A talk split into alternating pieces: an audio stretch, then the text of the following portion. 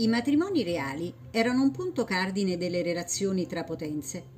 Spesso in guerra tra loro, i sovrani accrescevano o miglioravano i loro territori grazie ad accorte e lunghe politiche matrimoniali della prole. Proposte e contratti erano affidati agli ambasciatori, guidati dai genitori degli aspiranti sposi. Affari di Stato, questioni amministrative. I sentimenti non avevano nessun ruolo e nessuna funzione. In questo contesto, le donne erano le pedine sullo scacchiere della politica. Scegliere la sposa del principe era un abile gioco delle parti. Serviva per le alleanze presenti e future. Le strategie matrimoniali tra i Borbone e gli Asburgo ne sono un chiarissimo e cospicuo esempio. I matrimoni, in linea di massima, avvenivano per procura.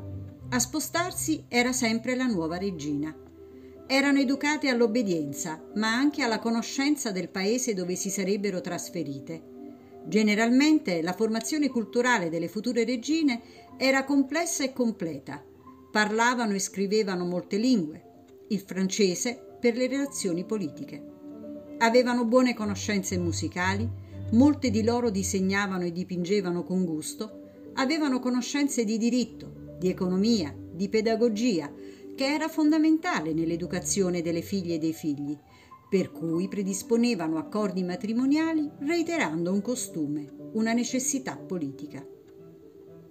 Mantenevano con la famiglia d'origine continue ed intense relazioni epistolari, che danno oggi la possibilità di ricostruire ambienti, strategie, sentimenti. Il primo compito di una regina era diventare madre, madre prolifica.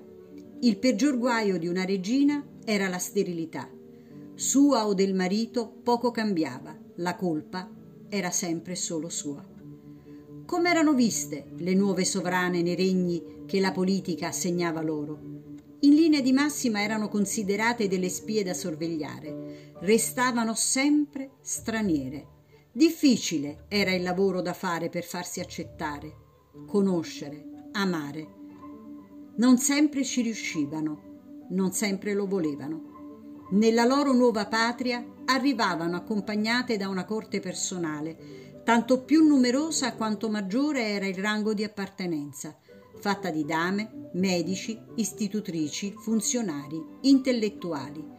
Quando non riuscivano a prendere lo scettro, si dedicavano prima di tutto al mondo della cultura, dal mecenatismo alla promozione dell'istruzione, con particolare attenzione per quella femminile, alla promozione delle relazioni col mondo dell'economia attraverso sponsorizzazioni di particolari attività.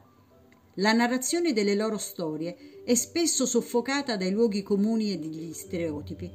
Ciò che viene interpretato come un valore per i re, dalla capacità di governo all'autostima, alla capacità di visione, è stato descritto e continua ad essere descritto come arroganza, autopromozione e ambizione smodata nelle regine. Hanno faticato il doppio per vedersi riconoscere la metà.